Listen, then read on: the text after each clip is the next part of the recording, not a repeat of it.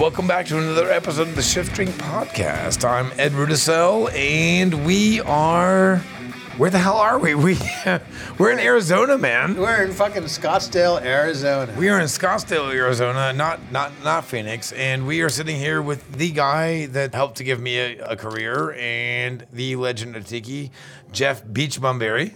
Aloha. Do we call you Mr. Bum? We call you Bum's fine. Yeah, Bum's Bum will do. fine. Like Yeah. I mean, Anton LeBum. I, you signed your last email to me, Anton LeBum. and I was Anton like, LeBum. I, I, love the fact that you, the thing that bonded us together for life is after um, I, I did this seminar in Miami and you did a Facebook post about it. And you said to some friend of yours, I told you he's like a tiki Anton LaVey. and to me, that was like, oh my God, I need to know this guy. And then, and then your friend wrote back and said, who's Anton LaVey? And it's like, oh, fuck. You know, my, right. my world is gone. Right, I don't know like you a- anymore. Yeah, yeah, yeah, yeah. I probably, but uh, I probably unconnected that guy on like I unfollowed. I, I hope you did. I hope you unfriended that motherfucker. But the thing is, um, I uh, when I heard that, it's like we need to talk. We got to talk. You know? No, man, it was far out because, like, I mean, th- this is the, so. This is my first time to Tiki Oasis, and this is the first time in Arizona, right? So, like, this is a San Diego uh, Tiki Oasis event, but like the first time branching out into Arizona, and the Inferno Room, uh, which where I'm a partner with Chris Coy, and we felt like we needed to represent, and I reached out to you, man. Like, let's hook up. Let's talk Satan. Let's talk some dark hearts. Let's let's talk about the nail. Yes. the, the, the, the dark hearts of Tiki, man. Let's talk about Natas and Mai Tais. Yeah. But no, we've been sitting here for well, all you know, full transparency. We've been sitting here for about two hours chatting about you know the industry and and, and how things are going and and tiki.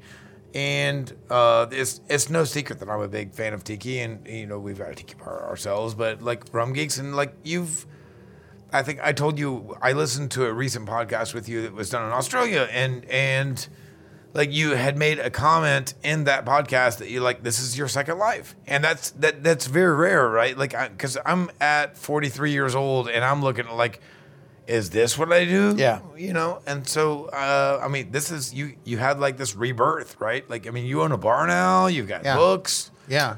It's funny. Um, F. Scott Fitzgerald famously wrote, There are no second acts in American life. You get your one shot, and if you fuck up, that's it. But I've got a second act, and the second act is all due to the Tiki Revival. And um, did you fuck up the first act I did. I totally fucked up the first act, man. I was in the, I was in the movie business. I fucked up, and um, I aged out. And by by, I had a pretty good eight year run as a screenwriter. I'm going to get a pretty good pension when I turn 65, if I can make it that long. Right, yeah, right. But um, but but there was a certain point at which it's like, okay, this is not happening anymore, and and what do we do now? And during the entire time that I was in the movie business. I was also doing these Beach Bum Berry books, which were totally a hobby. It was a hobby, man. It was just like I, I didn't expect anything from it. I never expected anything from it. And I was just like, um, it's all started because I always loved tiki drinks. I would go to the Tiki-Ti or I'd go to Trader Vic's in Beverly Hills when I could afford to. It was either that or do your laundry. You know, it was like um, you take your change and you'd, you'd be able to get a Navy grog at Trader Vic's. You know, nurse it for an hour until they sure man yeah. So so anyway, those were the drinks I loved, and I wanted to know more about them, and I started looking into it. And I had a journalist background, um, so I applied the journalist ethos to trying to find out what was in these drinks that I loved.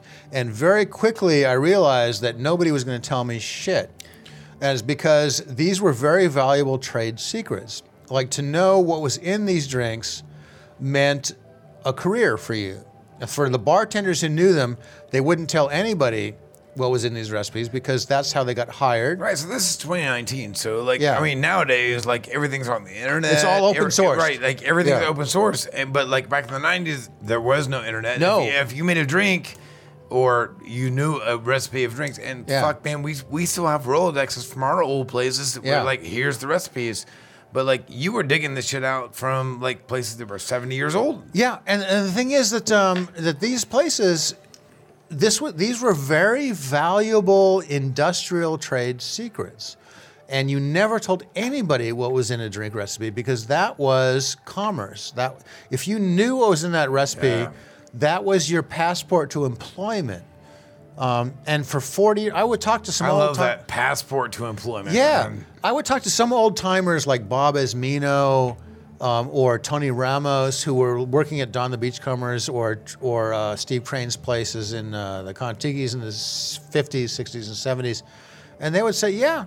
You know, we would we would get hired to bring those drinks to another venue that really wanted to cash in on the tiki craze, and we'd say, Yeah, we know how to make these drinks. We could do that for you, but we're not going to tell you what the recipes are. They would say this to the general manager or the owner. They would say, We're not going to tell you the recipe. We'll tell you what you need to order from your vendors. Right.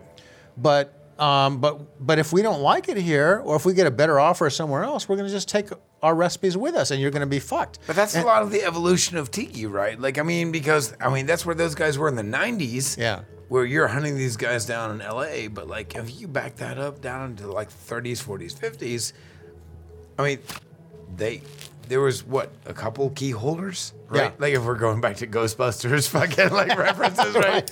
Are you the gatekeeper? The key holders, yeah. right? I mean, there there weren't that. I mean, you had to find the people that had like the pieces of the puzzle because Yeah. um, and the 30th is like, okay, you, you mix, you know, uh, two ounces of mix number two and four ounces of mix number four. And, and you know, and, and, Yeah. and like you've got to decode that. It's not so easy as just like going and interviewing a guy. Well, well, here's the thing: is like this. This is how it happened. It's like um, Don the Beachcomber, Ernest Raymond Beaumont Gantt, who changes legally changed his name to Don E. R. Beach or Beachcomber, when his bar Don the Beachcomber became successful. Um, he originally had what were legendarily known as the Four Boys behind his bar, and they were all Filipino bartenders. Love that, man. Yeah, who made his drinks, and eventually became the Seven Boys. Is forgotten. Yeah. What, and by the 1937, when he got hugely famous and nationally known from coast to coast, he had to have seven boys. And yeah, it's kind of racist, boys, whatever. But but these guys were skilled craftsmen who could make the drinks to his specifications. And when there were 150 copycats of Don the Beachcombers by 1937 because the craze was huge man, yeah. because of the stuff that he invented. And post prohibition. Right, yeah. Um, For those for those of our listeners outside of the United States.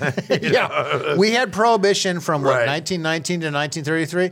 And in that time, the craft of bartending disappeared. Like nobody knew how to do anything. Any bartender worth his salt who wanted to, or her salt, who wanted to continue their career went to London, Venice, Paris, or Havana. Right, yeah. Yeah. And, and by the time But it changed everything. Yeah. By the time repeal happened in 1933, there was no cocktail culture left. You had to start from ground zero. And Don Beach became the avatar of the post prohibition um, cocktail revival because he had been to the Caribbean and he understood how to make a tropical drink and how to dimensionalize it in his own unique way. And the Filipino bartenders who he hired, he hired them because he was it was a repayment. When he was down and out in LA after he went around the world twice and ended up broke in Los Angeles, the Filipino community took him in and gave him a place to live and fed him and watered him. And he repaid them by hiring him hiring Filipinos to work in his bar hence the four boys and the seven boys. Now what he didn't do was pay them enough money when Don the Beachcombers became a hugely successful um, like Hollywood hotspot so, if you wanted to s- cash in on the tropical craze that Don originated, all you had to do was poach his bartenders by offering them more money, which is exactly what happened and exactly how his recipes spread from bar to bar Shit, and man. state to state. It still happens. It still happens, exactly. So, I, got, Don- I hired one of your bartenders last week. what? What the fuck? Ed, all right. Pistols at dawn or swords right now? It's your choice, man. I choose pistols. All right. Well, so we'll wait till. The, so we're friends until the dawn, until the sun rises. 45 minutes. This may be Yes. the last episode of Shift Drink. Yes, shift drink is over because I'm gonna fucking kill you. That's what you think. Latitude 29 might be done. Oh no no no no no! You're you're dead, man. You're dead. You're a dead man walking. Anyway, um, so in the 1930s and 1940s, all these bartenders who knew Don's recipes were disseminating them around the country to rival restaurateurs, and Don got kind of tired of that. So what he did was he put his recipes in code and he would have instead of telling you what was actually in the drink, it would be like Don's spices number two or spices number four or number eight or number six or whatever. And the bartenders who we hired to serve the new hires who were serving these drinks, that's all they knew. And if somebody poached them and offered them more money to go to their bar, they would do that. They would go behind the new bar, but then it's like, where's your number six? Where's your number four? I don't know how to make this drink. And that works really well. And it worked too well for Don's legacy because after Don died, he'd never published any of his recipes, Right, man. whereas Trader Vic did. he did, right. So we all know Trader Vic now. Yeah, but, but he- Don had disappeared because he didn't publish the, his legacy recipes. He was the big bang of tiki. He was the guy who created all this. He was the guy who Trader Vic ripped off, but the recipes were like they weren't there. But that's what fucked up your career. Yeah. Because you had to go hunt this shit down. So, like, Yeah. I am a big fan of Trader Vic because I like that. Just now stirring his, uh, he's got, he's, I'm doing the the, Gar- Gary Regan. I'm doing the Gary Regan thing, man. Hey, get the- Although it's not a fucking Negroni, I'm not a Negroni fan. but we this got is a finger in the drink. this is uh, Richard Seale's Doorly's XO mixed with some um, uh, some like yeah, yeah. Pierre Ferrand dry curacao, Oh, some Liquid Alchemist orca, orgeat, and some lime juice. we just uh, marked, we just mixed like fucking antimatter with matter. And yeah, because uh, you, I- you as put, I understand it, Ferrand stuff Richard, with Richard, Rich- Seale's. Richard Seale and Pierre Ferrand do not exactly um, they, they don't go to bed together. The yeah. world just exploded, man. The universe just, we just mixed it all together. Yeah, and all I'm doing is drinking that fucking drink. But so it's- and so like when we fast forward to 1943 for, or 42, 43, when Trader Vic's like kind of stolen the rum rhapsodies from Don Beach, man, you know, like we really start to see a, like a ramp up of the uh, kind of tiki craze. Absolutely. The thing is, um, Vic deserves credit because he didn't just rip off Don Beach, and many people did. Like Zamboanga Joe Chastek would serve all of Don's recipes and rip them off, and, and rip off Don's like South Seas raffish beachcomber persona. And then there were people like um, at the guy at the Seven Seas who ripped him off. But Trader Vic was the only guy, the only one out of all the people who copied Don Beach, who just who said, "I don't want to just rip off his recipes. I want to learn how to make these drinks myself and how to put my own stamp on them." And this was helped by the fact that Vic was a chef, Yeah, in addition to being a bartender. that's a big, big Yeah. differentiation. Yeah, and also by the fact that um, Vic had. I interviewed a lady named Shirley Sarvis. Shirley Sarvis was a wine critic You and wine writer. Yeah, I did. And, and That, that that journalism background. journalism background, exactly. Because you don't just take shit off the internet. That's not No, no, no. journalism. That's It- bullshit. No, you know, no longer. Well, you know, talk face to face with we're, people. you We're know? old guys, man. you We're know? right, right. So we're old school. Shirley Sarvis, in addition to being a wine critic and a food critic, she was the woman who edited or ghost wrote most of Trader Vic's drink and food books, of which there were many. Oh yeah. And I I got her number and I interviewed her, and she was almost blind at the time. And I sent her a copy of Sippin' Safari and said, Miss Sarvis, I wanted to talk about Trader Vic, and, I, and here's what I've done. And she says, Well, that's fine, honey, but I can't really read the book because I can't really see anything anymore. And, and I was like, Okay, okay, okay, fine. But she told me that Trader Vic, Victor Bergeron, out of all the people she ever met in her entire career as a wine critic or as a food writer, she, she said that Trader Vic had the most perfect palate of anybody she'd ever met. Really? And she said that Vic could imagine what something tasted like without having any of the ingredients in front of him. He could visualize what a taste was. I mean, that's that that's a Michelin star chef. Exactly. And and and you take that and then you see what he did, which was like he did not want to rip off Don Beach. He wanted to find his own path to how to make a tropical drink with his own stamp on it. So what he did was instead of stealing Don's bartenders by paying them more money, or instead of like trying to reverse engineer Don's Beach Don Beach's drinks and finding an approximate Right. Yeah. version of it. He went to the Caribbean, where Don Beach originally got his inspiration.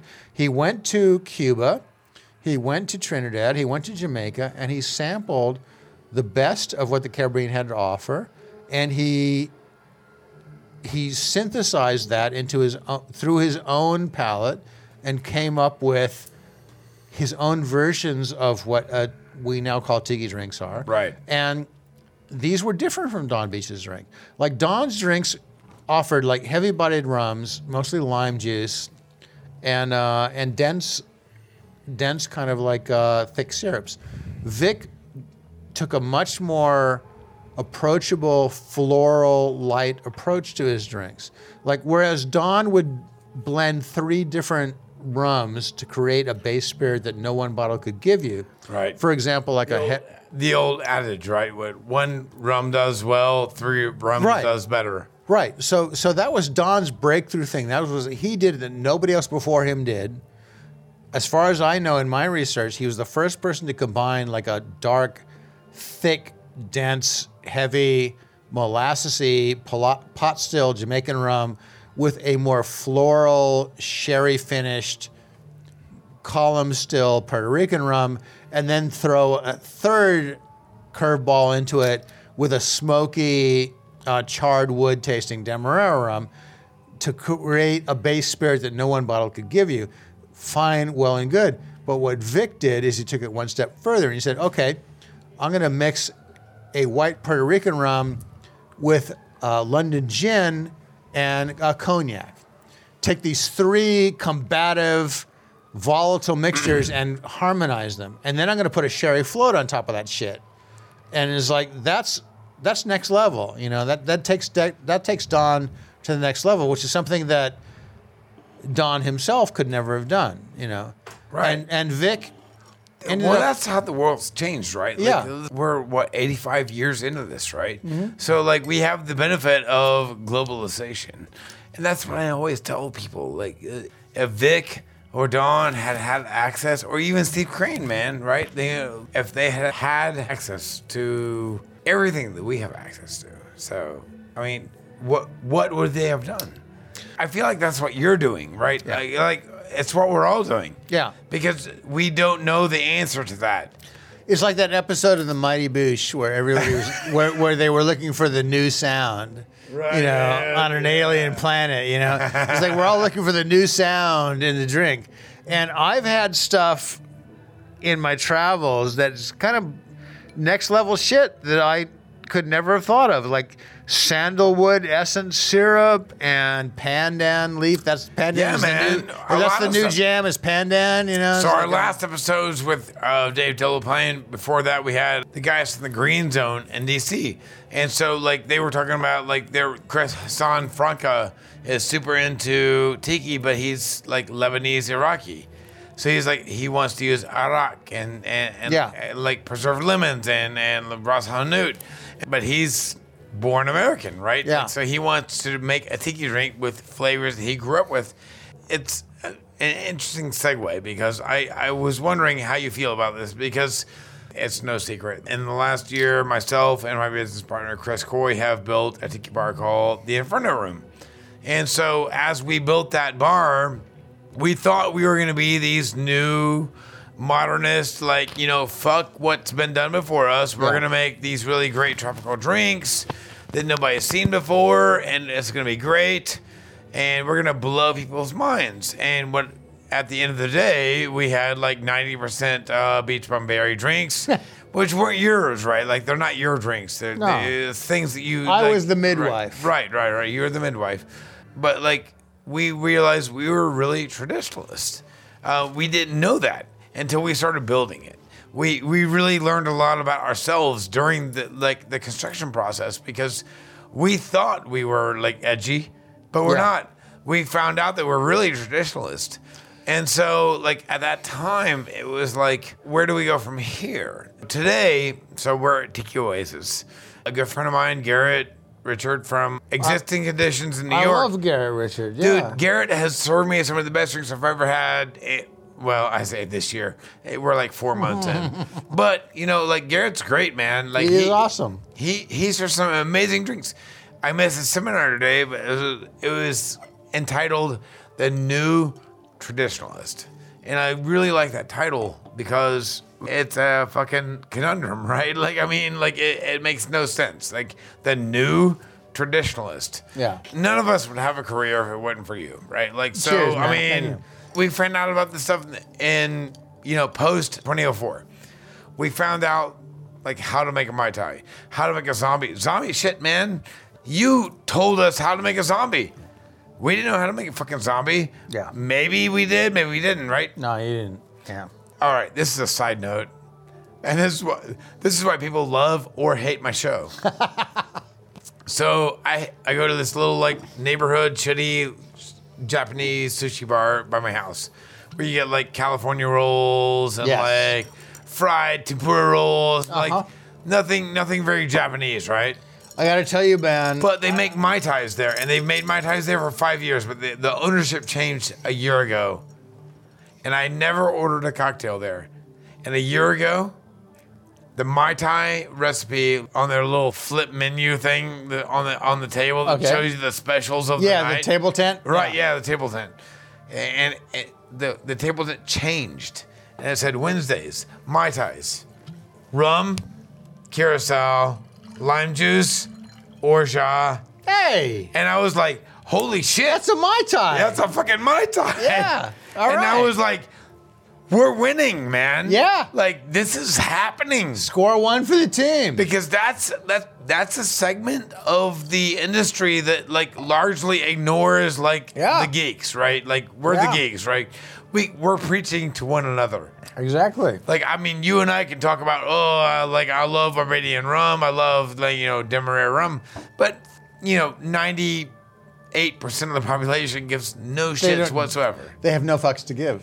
But you largely like brought that to the forefront, right?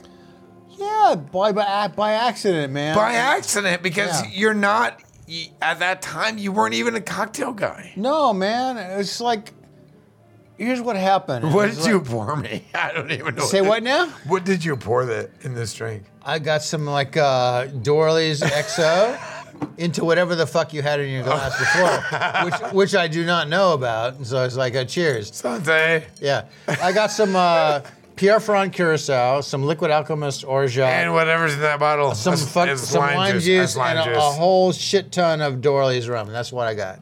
I'm not mad at that. I am I'm, I'm okay with it. So the deal was I was going to tiki bars in LA and they were all dropping like flies. They were disappearing. And these were the drinks that I loved.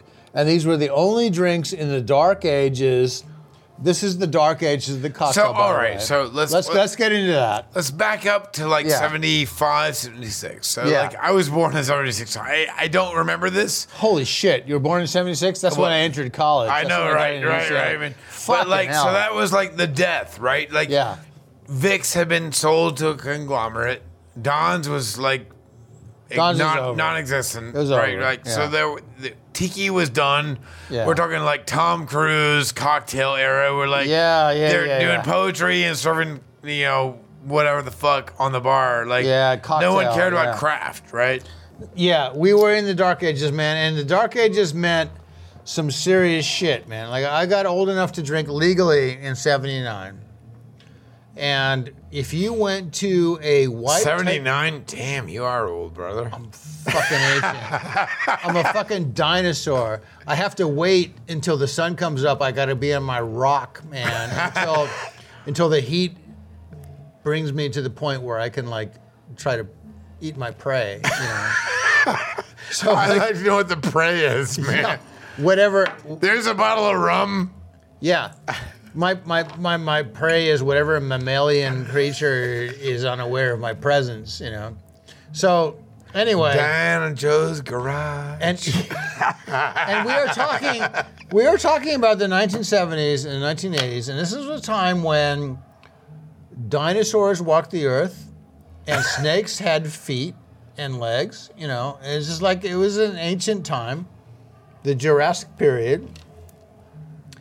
If you went to a fine dining restaurant, white tablecloth, waiter, captain, which is something that's disappeared altogether. It's like Oh, the idea of a yeah. captain yeah. um, and and all this other shit. If, for example, I thought a daiquiri. When I ordered a daiquiri in one of these restaurants, which I spent like a month's worth of fucking laundry money on just to impress a day, you know, like Scandia or something like that on Sunset Boulevard. If I were a daiquiri, it would come in a hurricane glass, and it would Yeah, be like man. a slushy um, thing with strawberries, and then the the the uh, coupe de gras would be like a dollop of whipped cream and grenadine on top of it, right? I mean, can can you really have a daiquiri that way?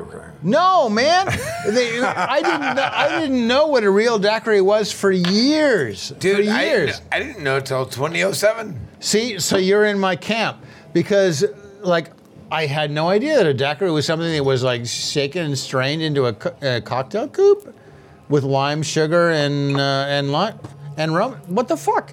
I had no idea. I thought you had to have strawberries and and crushed ice and ice cream, or at the very least, whipped cream.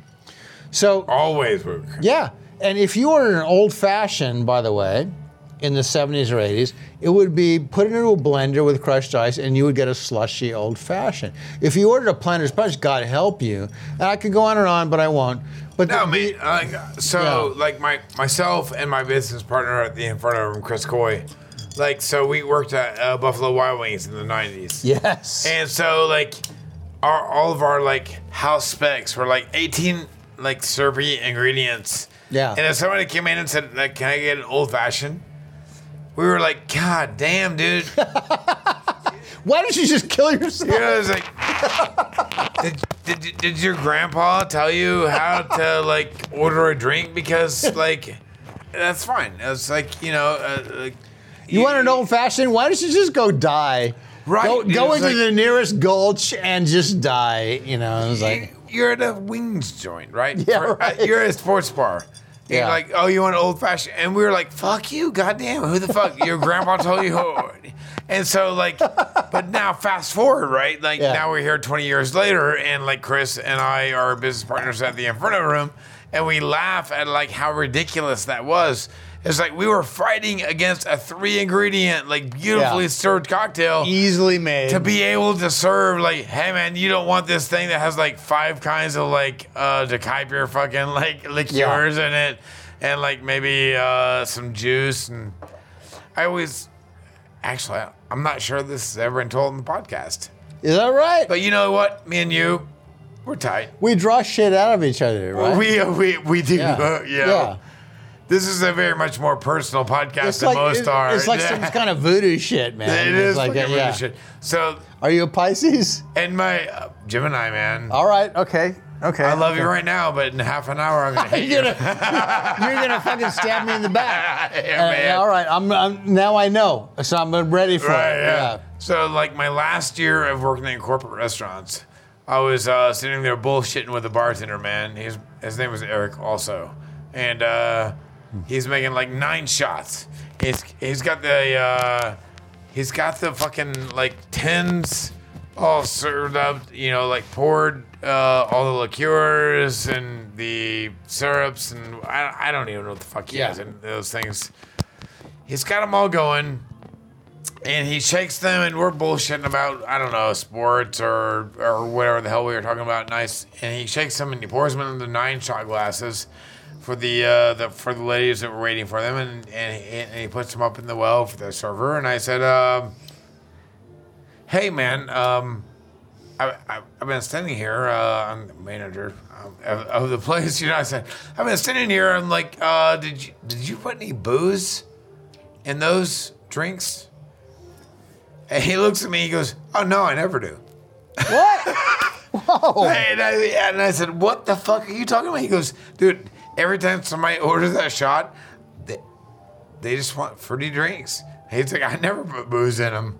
Well, oh, fuck, man. And I said, "You're charging nine dollars a shot for those fucking things, man." Yeah. so for, I said, "We've been here for four years, man." He goes, "Yeah, it's you know trying to make some money." Can I just say, this gentleman is a genius. He is a genius. no, and he looked at me. He goes, "No one's ever returned one." Totally. It was a I- I- terrible time. The '90s were a bad time. I would hire this dude in a second. It was a bad time for cocktails, but so like, I mean, so we talked about this before, and I don't want to seem like a fanboy, but like, who can't? Right, like who can't seem like a fanboy to like Beachbum Berry, right? Hey, like man. because like you did the work that none of us were willing to do. First of all, I was young, I was too young to do it. But Yeah. so like but there were a lot of people that were not too young to do it. Yeah. That didn't bother well, because like you I mean, you had early experiences in tiki bars that like kind of, you know, sparked the interest. yeah. But like to, to to go further than that to like how did they make this? Yeah. That's that can be very quickly disparaging. Well, it, it's fun. Thank you for asking that, Ed, because um, there's two parallel tracks on this. And one was that for me, tea drinks and tropical drinks served well were strictly a hobby. That was that was my that was my way to relax and unwind. You were you were a Hollywood guy. I was. I mean, I was trying to make it in the movie industry, and for me, going to these places that still existed was like, yeah, these are great drinks. These are drinks that still use citrus, that still use like uh, homemade um, syrups and tinctures, and they care about what the fuck they're doing. It's like this was the dark ages of the cocktail, the 70s, Right, 80s, yeah, 90s. man. But tiki bars were the only bars that were doing what we now would call Craft. culinary craft cocktail co- cocktails, but but those words didn't exist back then. They were just No, doing what man. they always did from the 1930s on. Yeah. And that was the cocktail that appealed to me and that I, I pursued. And it was always a hobby. It was nothing professional. It was like, how do I find out? Okay, if you guys are making these drinks and you're gonna and you're going to go out of business, which is exactly what you could predict back then. It was like these places were like gone. The the era was over. The time was over. You're done. How do I make how do I make these drinks after you've gone into business? I have to learn how to make the mes- recipes, and that's when I went to the library and I went to used bookstores and estate sales and swap meets and tried to find any particular recorded written thing that would tell me how to make a drink, and they didn't exist No. except for Trader Vic. Trader Vic in 1972 did his bar guide and he put all of his recipes out there, but Don the Beachcomber never did. And it was even those recipes changed though, yeah, man. they did. They did. They changed over. Nobody kept those recipes static. Everybody who had any talent and who had any um, native energy that they can impart to the recipes would change them constantly, constantly tinker. Don Beach was a perfect example of that. He tinkered with his recipes endlessly. The zombie in 1934 bore no relation to the zombie in 19, 1956, which bore no relation to the zombie in 1980, which was recorded in uh, Phoebe Beach's book, his third wife. Yeah. So he constantly tinkered. He never left anything alone. So one, one of my bartenders that works for us, and uh, I'm sure he'll get shout in future episodes. Uh, Eric Bunkin, he's always like, we're, we're we're missing that like first part of Don Beach's life, like the travel part, right? Yeah. Like I mean, it, it reads like uh, you know, I'm I'm fascinated always, and I have been since uh, like my college education about Yeah. like the trek uh, on- of uh, Antarctica, right? Like how all the uh, insanity occurred. So like, but okay, so like I, I- we, we we can go for hours, man. Yeah, I'm here. No, you're not. You, we can't do this for five There's- hours. I, I don't care. I don't give a shit. I was like, like, let's do it. We, we dude, Je- dude, Jeff, kindred spirits, man. Yeah. But like, so anyway, let let's circle about to like circle about to seriousness. So like, we saw like I uh, we we we made some drinks for the uh, a documentary today Yeah, you about did. about And they- Bosco. And they were they were brilliant. They were really tasty. Thank you. Uh, that's usually a drink made with a couple of different liqueurs. Or, What's the, what was the spec for that drink? I, I didn't get it. So we had some. Uh, well, it was, it was an alcohol base.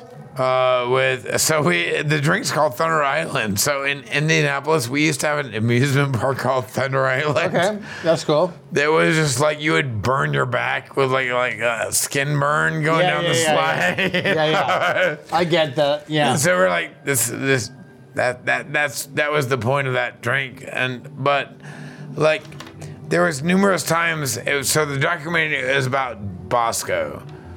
And he numerous goddamn um, like a lot of times was like Jeff Berry uh, hold on.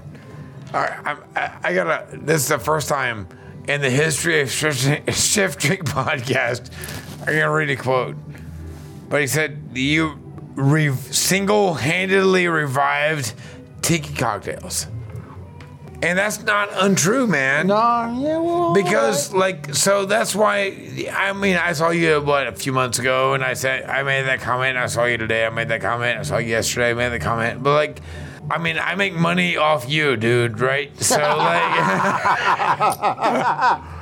and thank you for admitting that.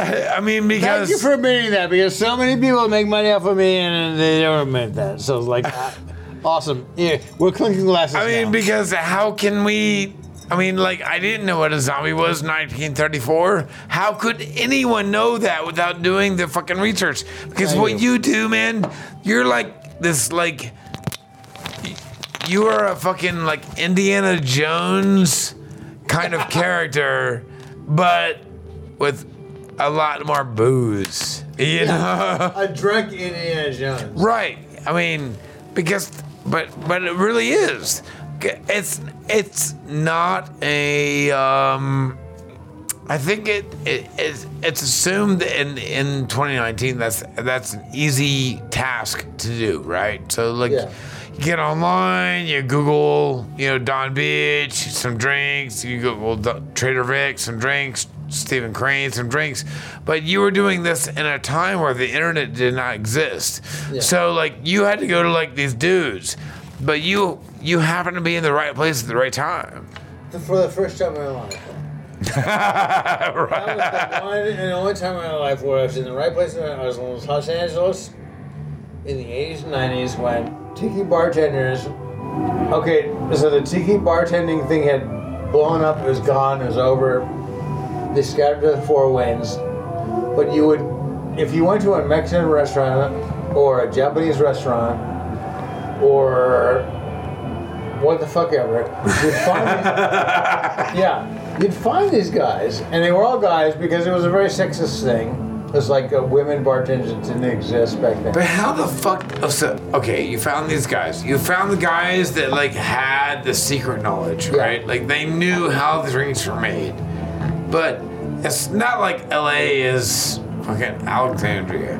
Like it's a, a you went out in L.A. and like into a big city Yeah. to find the one dude, the one guy that actually knew the recipes. That was the thing about you had to go out, man. It was like before the internet, you went out.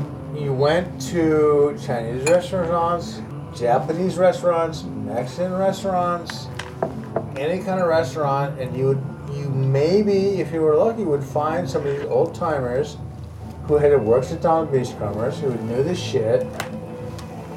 Tony Ramos is a perfect example. Tony Ramos was like um, he was the bartender at Madame Wu's, a Chinese restaurant in Santa Monica, which we, which my wife Nadine and I did not necessarily want to go to. we got there before our hosts showed up, and there's this guy behind the bar with like one of his fingers chopped off in the true Chinese Tong gangster style.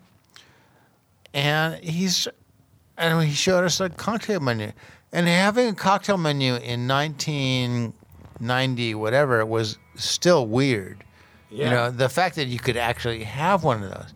So, but I looked at the menu and, and I quickly realized that all the stuff on the menu was Don the Beachcomber's greatest hits. And I, I asked Mr. Ramos, did you ever work at Don the Beachcombers? He goes, yeah, of course I did. Marina Del Rey, Palm Springs, Hollywood.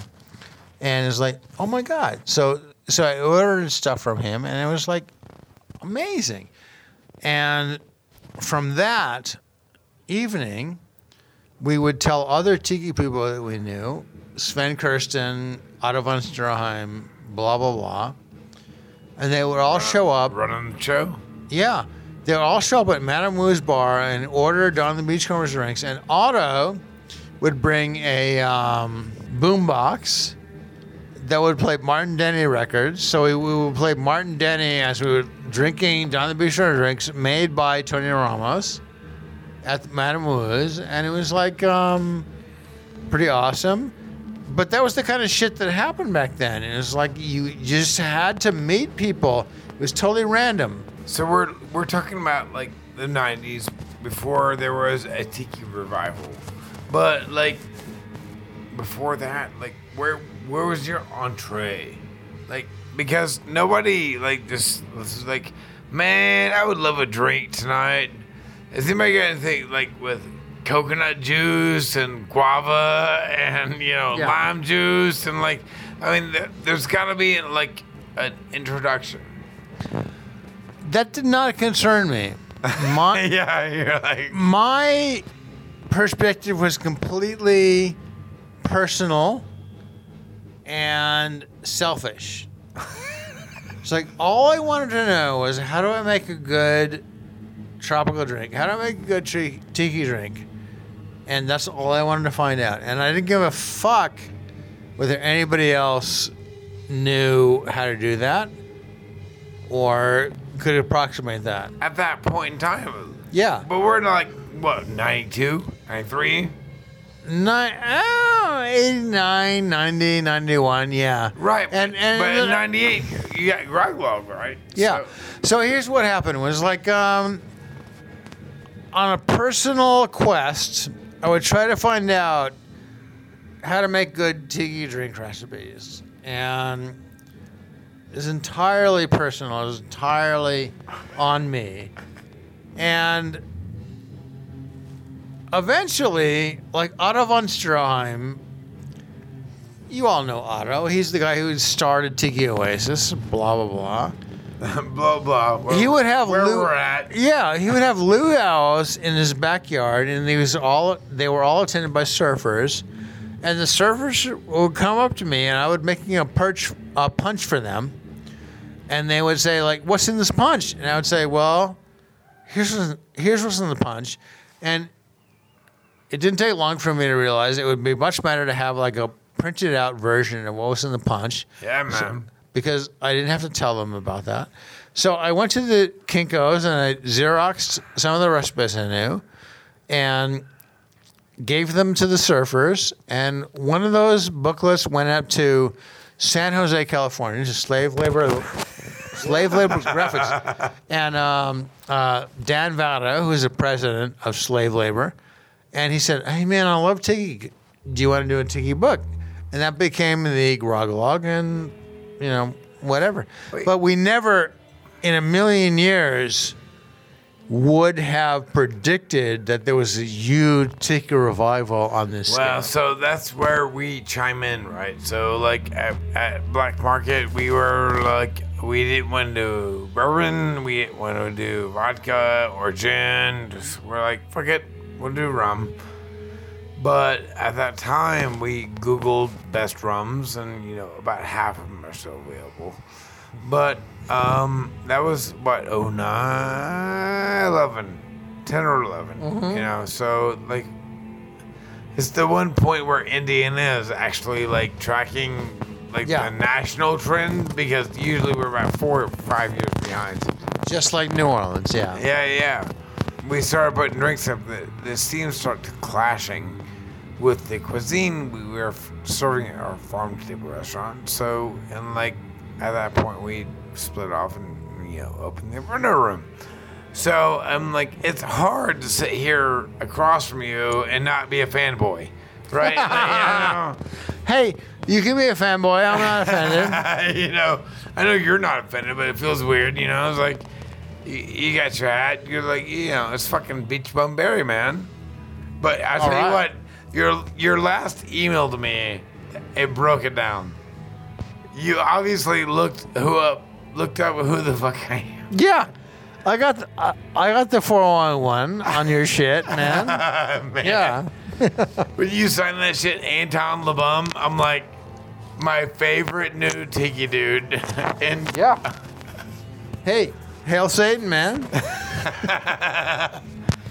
all right, man. The, the only the only religion that I can get behind, you know, is like yeah, It's absolutely. none, right? Yeah, like is none, is none. Yeah. Uh, I think- It's like for me, it's like, okay, we're here. Somebody in the universe said we need to be here, but you know, while we're here, unless we get signals from anybody else in the universe, it's like let's just get fucked up and and deal with it next day. You know? That's yeah.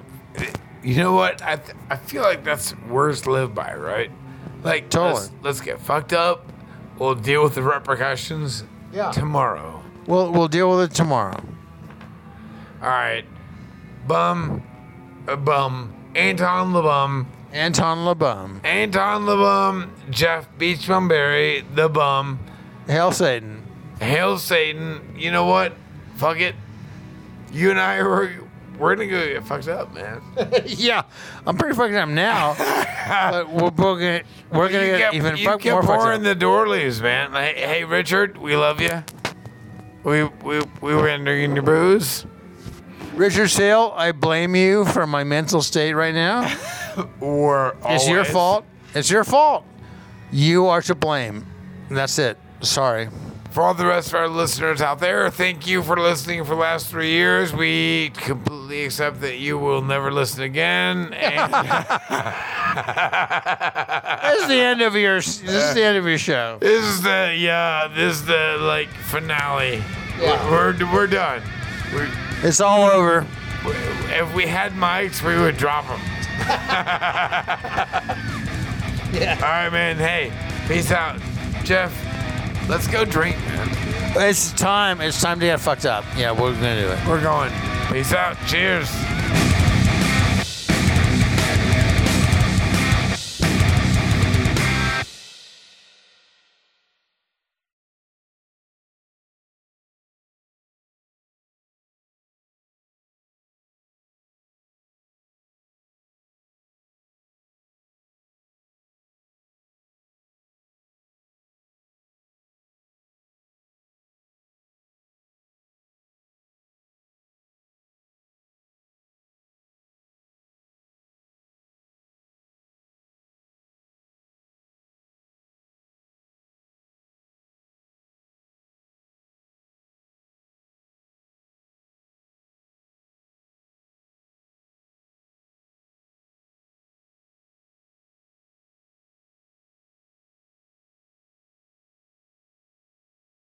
I was graduate. I was a sophomore in high school when you were doing the hard work, you know, and like there was no internet. like Yeah. I, I, dude, honestly, I, I asked my whole staff the other day if anybody ever heard of Fraggle Rock. Not a single fucking person. No? none. Fraggle Rock? none. Fucking Zero fucking employees, and I was like, I'm I- so out of touch, I was man. like, I think I've I've clicked over. I've Oh, dude, they didn't know I'm about like- Fraggle Rock. I've officially clicked over to like, you know, Yeah. I got the gray hair. I didn't think it was that big of a deal. You know, I got a little bit. There's still some No red. Fraggle- no- There's still some. You didn't know. no love for Fraggle But you know, it's like so. Chris texts me. He goes, he goes, dude, quit. I said, hey man, Jeff said he was gonna do a podcast. I think it would be fucking cool as shit. And he goes, and he texted me. He goes, quit being a fanboy. And then you email me that next one that said Hail Satan, Anton LeBum, and Chris is like we're eye to eye on that shit. We're both metalheads. In fact, we had Slayer playing down on our fucking tiki Nice. and like finally they're like, all right, you need to play some like something different, you know.